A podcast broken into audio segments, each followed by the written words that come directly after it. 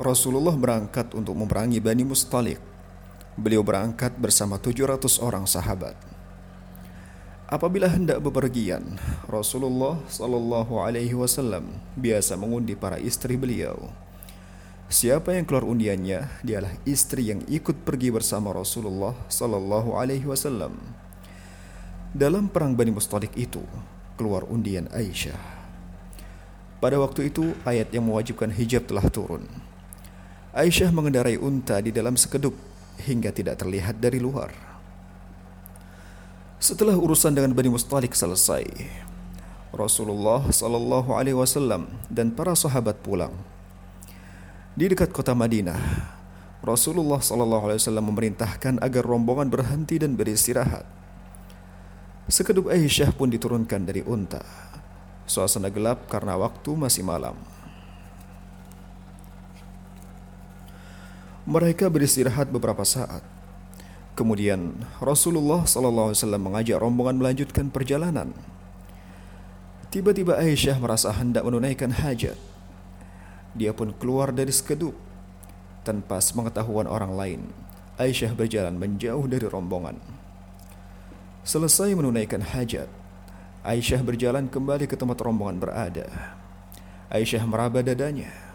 Ternyata kalung yang dia pakai telah putus dan jatuh entah di mana. Kalung itu dia pinjam dari kakaknya, yaitu Asma. Aisyah pun berbalik ke arah tempat dia membuang hajat tadi. Dia mencari-cari kalung tersebut. Sementara itu, beberapa sahabat mendekati sekedup Aisyah. Mereka menaikkan sekedup itu ke punggung unta. Mereka tidak merasa ada yang aneh dengan sekedup Aisyah.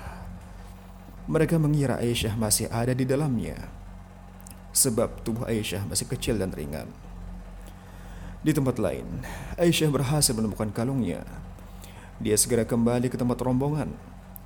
Namun, tempat itu telah sepi. Rupanya, rombongan pasukan telah berlalu meninggalkannya. Putri Abu Bakar ini adalah sosok yang cerdas. Dia menuju ke tempat sekedupnya tadi berada. Dia duduk dan menunggu di sana. Dia yakin bahwa kalau rombongan menyadari dirinya tertinggal, mereka pasti kembali untuk menjemputnya setelah beberapa saat menunggu, Aisyah mengantuk. Dia menutupi dirinya dengan jilbab lalu tidur. Tiba-tiba sebuah suara membangunkan Aisyah. Suara itu milik seorang sahabat Rasulullah sallallahu alaihi wasallam, Sofwan bin Mu'attal namanya. Sofwan juga tertinggal dari rombongan. Tadinya Sofwan beristirahat di belakang rombongan Ketika Sofwan melanjutkan perjalanan, dia melewati tempat Aisyah. Di sana, Sofwan melihat sesosok manusia.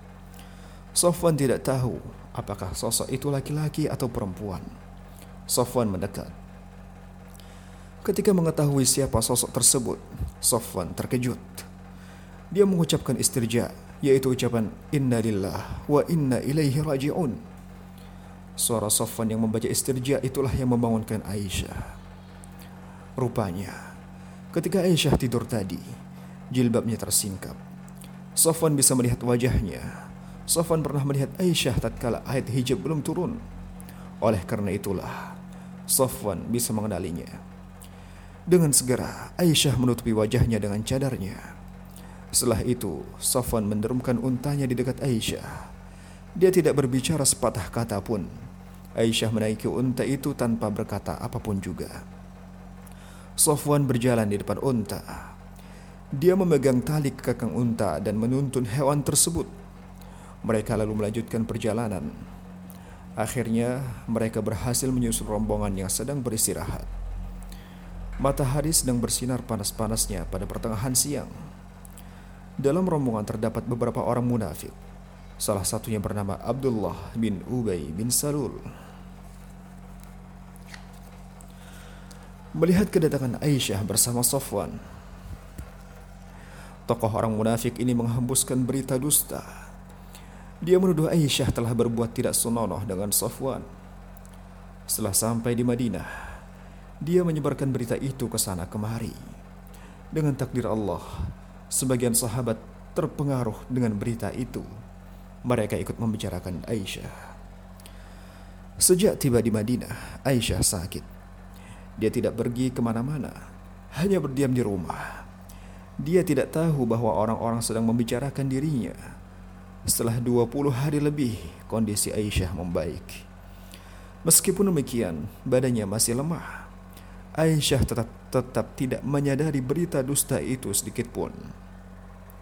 Pada suatu malam, dia keluar bersama Ummu Mistah bintu Abi Ruhm. Ummu Mistah adalah sepupu Abu Bakar Ibu Ummu Mistah adalah bibi Abu Bakar. Aisyah dan Ummu Mistah hendak pergi ke sebuah tempat untuk menunaikan hajat. Pada waktu itu, di dekat rumah mereka belum dibuat kamar khusus untuk membuang hajat. Tiba-tiba, kaki Ummu Mistah keserimpet pakaiannya. Ummu Mistah berseru, "Celaka Mistah!" Aisyah menegur, "Alangkah jeleknya ucapanmu. Mengapa engkau mencela orang yang ikut bertempur dalam perang Badar? Ummu Mistah menyahut, apakah engkau belum mendengar apa yang dikatakan oleh Mistah? Apa yang dikatakan Mistah? Aisyah balik bertanya. Ummu Mistah menceritakan berita yang tersebar di luar sana. Mistah adalah salah seorang sahabat yang terpengaruh oleh berita dan ikut menyebarkannya. Cerita Ummu Mistah membuat Aisyah sangat terkejut. Dia pulang ke rumahnya dengan perasaan yang begitu sedih. Sakitnya pun kambuh, bahkan lebih parah lagi. Dia lalu meminta izin kepada Rasulullah Sallallahu Alaihi Wasallam untuk pulang ke rumah orang tuanya. Rasulullah Sallallahu Alaihi Wasallam mengizinkannya. Aisyah berangkat ditemani seorang sahaya yang masih kecil. Aisyah menjumpai Umur Ruman di lantai dasar rumahnya. Ketika melihat putrinya, Umur Ruman berkata, apa yang membawamu datang kemari, wahai putriku? Aisyah menceritakan berita yang dia dengar dari Ummu Mistah. Ternyata Ummu Ruman juga sudah mengetahuinya. Dia menghibur Aisyah. Aisyah bertanya, apa ayah sudah tahu tentang berita itu? Ya, jawab Ummu Ruman. Rasulullah juga, tanya Aisyah. Ya, Rasulullah juga, jawab Ummu Ruman pula. Mendengar jawaban sang ibu, Aisyah menangis.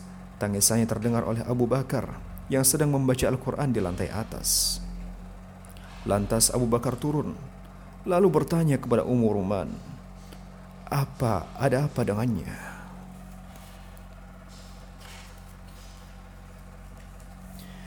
Dia telah mendengar berita tentang dirinya, jelas Ummu Ruman. Air mata Abu Bakar berlinang. Katanya, "Putriku, aku bersumpah kepadamu." Pulanglah ke rumahmu. Lantas Aisyah menuruti permintaan sang ayah. Dia pulang ke rumahnya.